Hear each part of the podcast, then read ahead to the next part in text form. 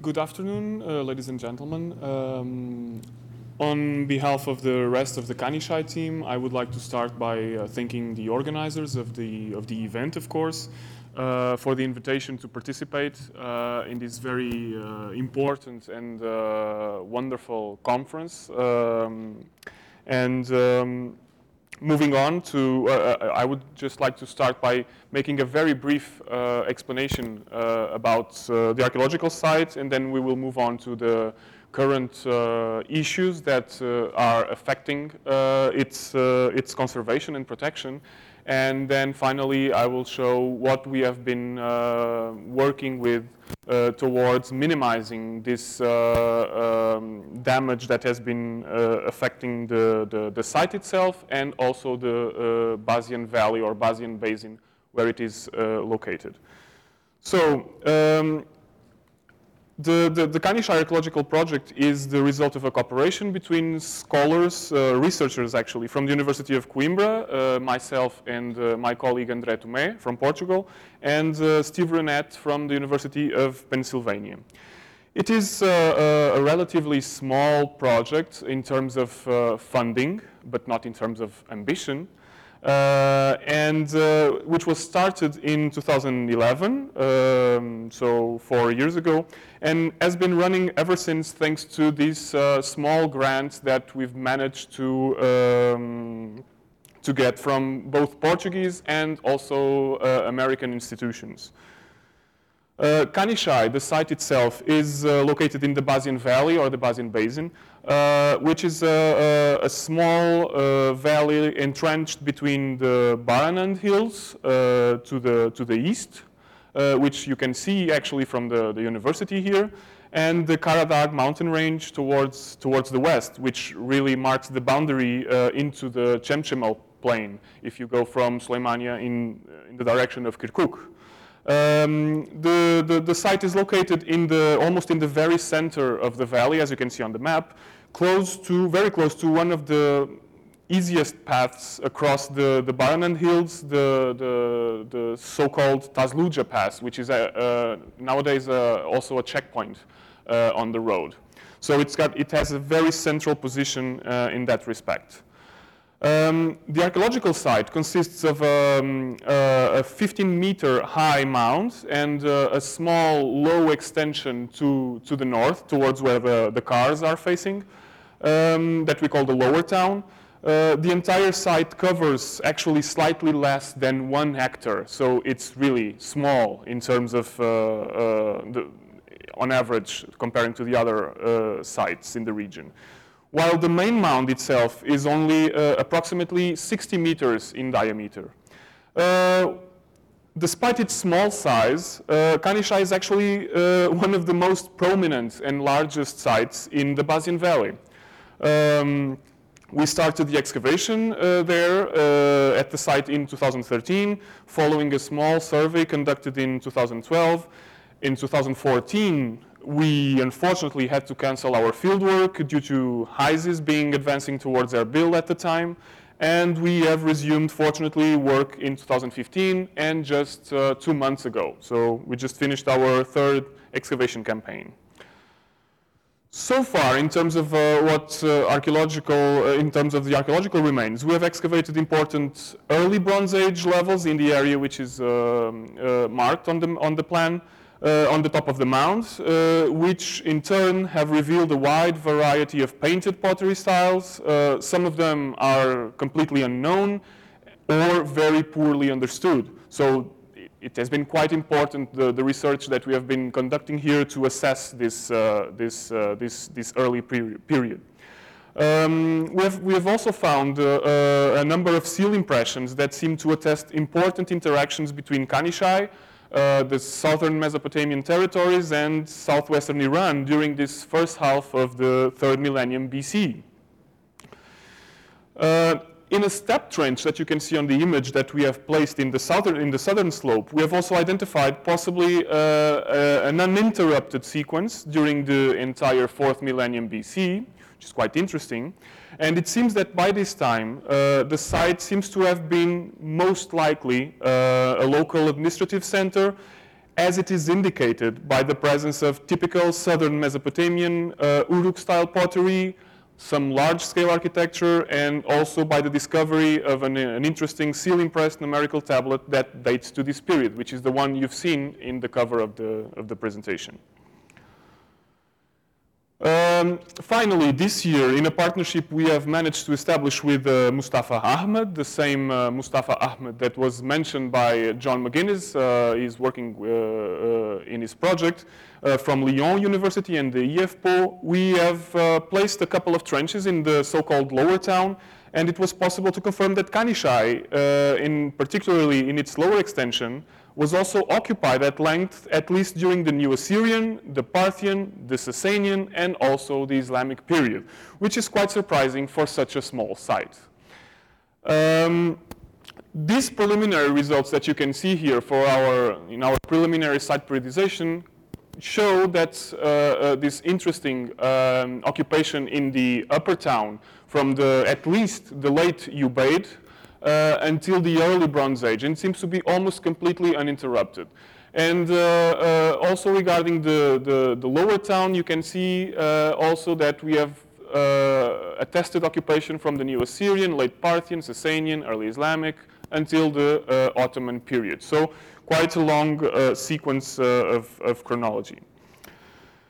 Now, moving on to the uh, issues that we have been dealing with. Uh, as you can see, since 2012, we have been facing quite a few challenges in terms of site protection.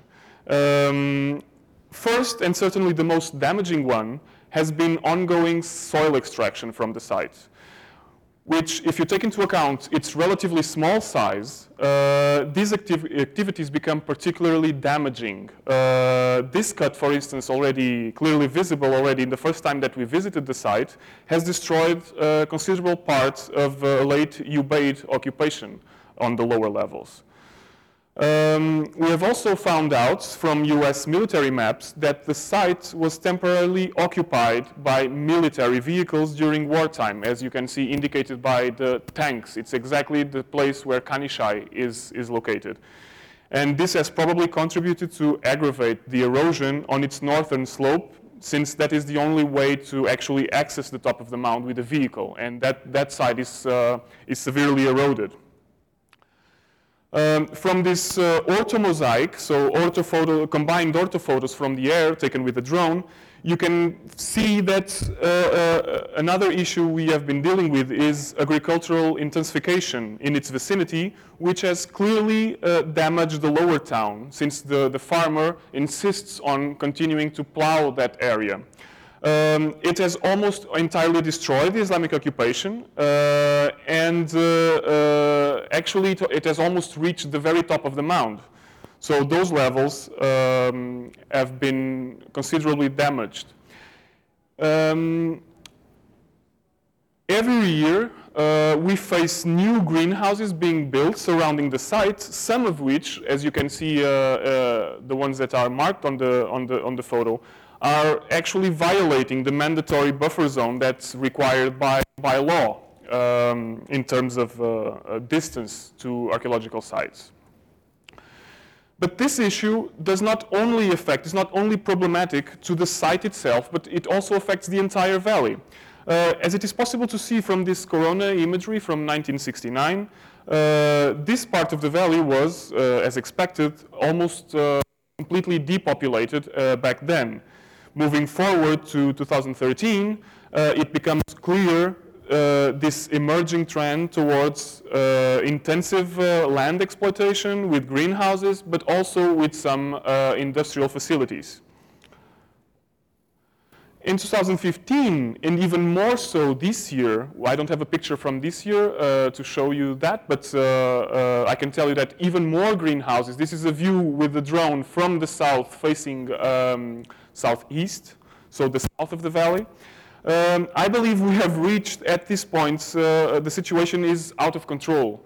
Uh, so there is completely uncontrolled development uh, uh in the, the placement of greenhouses in the valley. Um, and uh, as a result, a considerable part of the ground of the valley, of the, of the soil of the valley, has been almost uh, completely covered by these installations among other issues that you can imagine uh, easily, this will, for instance, greatly affect any future survey works. And there hasn't been any systematic survey yet conducted in the Bazian Valley. So it is still yet to be done, which will now will be really difficult uh, with this uh, amount of greenhouses. Another issue is the presence in this relatively small value, uh, valley. I mean, uh, it, it's only 10 by 30, 30 kilometers uh, of four massive cement plants and their uh, related quarries. And other large industrial facilities, such as an oil refinery and, and so on. You can see from this map that they are mostly located on the northern part of the valley, but there's a new one, the Gassin cement plant, uh, that just finished, that was just built a, few, a few last month actually. So you can see uh, this preliminary assessment of the archaeological sites that most of them are really close to these massive, and I repeat, massive cement plants in this very small valley. Some of these, uh, as I said, some of these facilities are very, very close. Here is one example of uh, a small, uh, probably middle, middle Bronze Age um, archaeological site called Hayasi, which is uh, just for a little bit more than 400 meters away from this uh, Lafarge cement company, which is one of the biggest ones in the valley. Um, also another important destruction factor are their clay quarries, which are dispersed throughout the valley and in some cases reach more than five meters deep. Uh, new ones are still being dug, uh, and there's no, there has been no survey, uh, previous survey uh, in the areas that they are being uh, deployed. And um, in 2013, we actually identified an already damaged site located next to Bazian, the, the modern village. Uh, it's very close to the road to Kirkuk, and after visiting it, it was clear that the damage had been done quite recently and with heavy machinery. Uh, we alerted the director of antiquities back then, and the police was actually sent to address the situation. We are not sure who uh, was responsible for that. We suspect the local factories, which are nearby. Uh, yet, unfortunately, uh, when we came back this year, we noticed that uh, yet again uh, the more soil has been extracted uh, from this uh, from this site, which is probably a Ubaid site. Since the beginning of the project, we have tried to come up with strategies to address this issue of endangered heritage and at the same time use that to promote public awareness and, and also outreach activities. In this sense, we try to develop digital documentation, specifically 3D recording, which uh, at the same time would allow us to, among other things, create virtual collections and visits. Um, this was all achieved by using a combination of different technologies, such as laser scanning, photogrammetry, drones, also 3D modeling, 3D printing, and virtual reality. So I will show in practice uh, in practice, this started at the first level with uh, by using this uh, this small uh, and cheap consumer drone. Um, at, at so for the site at the site and excavation level, uh, we have made extensive use of it uh, to um, document the, um, the the whole excavation process and the archaeological levels. And thanks to this uh, piece of equipment, we have been able to quickly perform almost daily captures that have proven to be quite, uh, quite a valuable tool, not only for documenting the entire excavation process, but also it has been an important aid for the stratigraphical interpretation, as it is possible to relate already excavated features with the new ones. Um, these captures are uh, uh, quite fast to perform. They usually take five from, ten, from five to 10 minutes um, and have uh, millimetric accuracy uh, when used with control points, of course. Um, they also have the advantage of the models being readily available in the same day. So usually in the afternoon, I, I was able this season to process four to five models immediately in the afternoon and they, they would become available. Perhaps one of the biggest advantages of this recording system is the possibility to produce geo-referenced orthophotos, which can then be used on GIS software for mapping purposes, which is, uh, of course, essential to archaeological um, investigation. This has allowed us, for instance, to resort to traditional field drawing only on very special occasions, uh, which greatly increase the speed of, of the excavation and the efficiency of the excavation. Um, as an example, we were able, for instance, to document uh, graphically 25 uh, Islamic burials in just a matter of a couple of days, using drawing directly on the GIS. For the site level, in terms of uh, the scale of the sites, we were also able to create these photorealistic 3D models of the sites with an accuracy of about two centimeters. Um, each of these surveys, uh, so you have an idea, takes, took about 20 minutes to perform on the field, so it's quite fast. Now, this opens up several possibilities uh, uh, to have these detailed 3D models of the site. One of them is the comparison between uh, the, the, monitor uh, the damage being done on the site. You can see here is the comparison between our a 3D model of the site in 2015 and our 3D model of the site made two months ago. Two months ago. And you can see from that, what you can see, I have adjusted the scale so you can uh, uh, easily see what's in red, it's what has been added to the site, more than one meter, and what's in blue, it, it's what has been removed from the site, more than one meter.